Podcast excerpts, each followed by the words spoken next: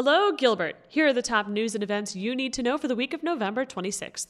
Join us this Thursday, November 29th at 6 p.m. as we light up the Gilbert Water Tower for the holiday season. Enjoy live music, horse and carriage rides through the streets of the Heritage District, food trucks, and more. Looking for another way to get in the holiday spirit?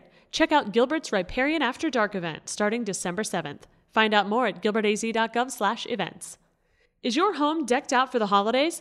Gilbert 311 is teaming up with Alex, Gilbert's data librarian, to create a holiday lights map. Add your display and see a map of festive Gilbert homes and businesses at gilbertaz.gov/holidaylights. Gilbert's Youth Fishing Day is taking place on Saturday, December 8th from 8 a.m. to noon at Discovery Park. Arizona Game and Fish will be loaning out fishing poles and bait so that everybody can enjoy. The first 200 participants, ages 16 and younger, will receive a free Zebco fishing pole donated by Cabela's. Learn more at gilbertaz.gov/events. Other events this week include a town council subcommittee meeting on building codes on Tuesday, November 27th at 4:30 p.m., and a town council subcommittee meeting on the land development code on Thursday, November 29th at 11 a.m. Thanks for listening. Get more of the latest news and events on Twitter or Instagram at Gilbert Your Town or on Facebook at Gilbert Town Hall.